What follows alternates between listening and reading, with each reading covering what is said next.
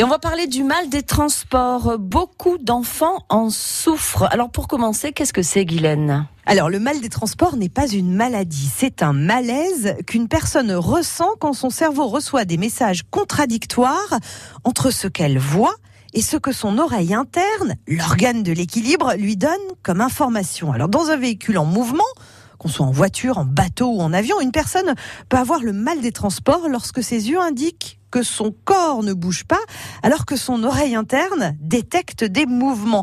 Alors on a mal au cœur, l'impression d'avoir une boule au ventre, mal à la tête, envie de vomir.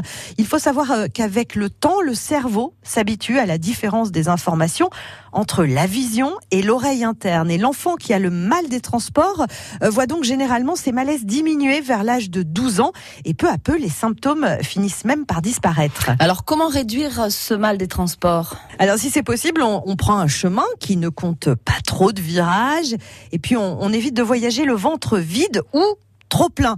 Vous pouvez aussi euh, ouvrir les fenêtres pour faire circuler l'air frais et puis essayer euh, d'amuser votre enfant avec des jeux d'observation pour l'encourager à regarder dehors et surtout vers l'avant. Alors évidemment, on a la pédale légère, pas de freinage brusque ou d'accélération rapide qui augmente le sentiment de malaise. Et puis on s'arrête régulièrement pour faire une petite pause.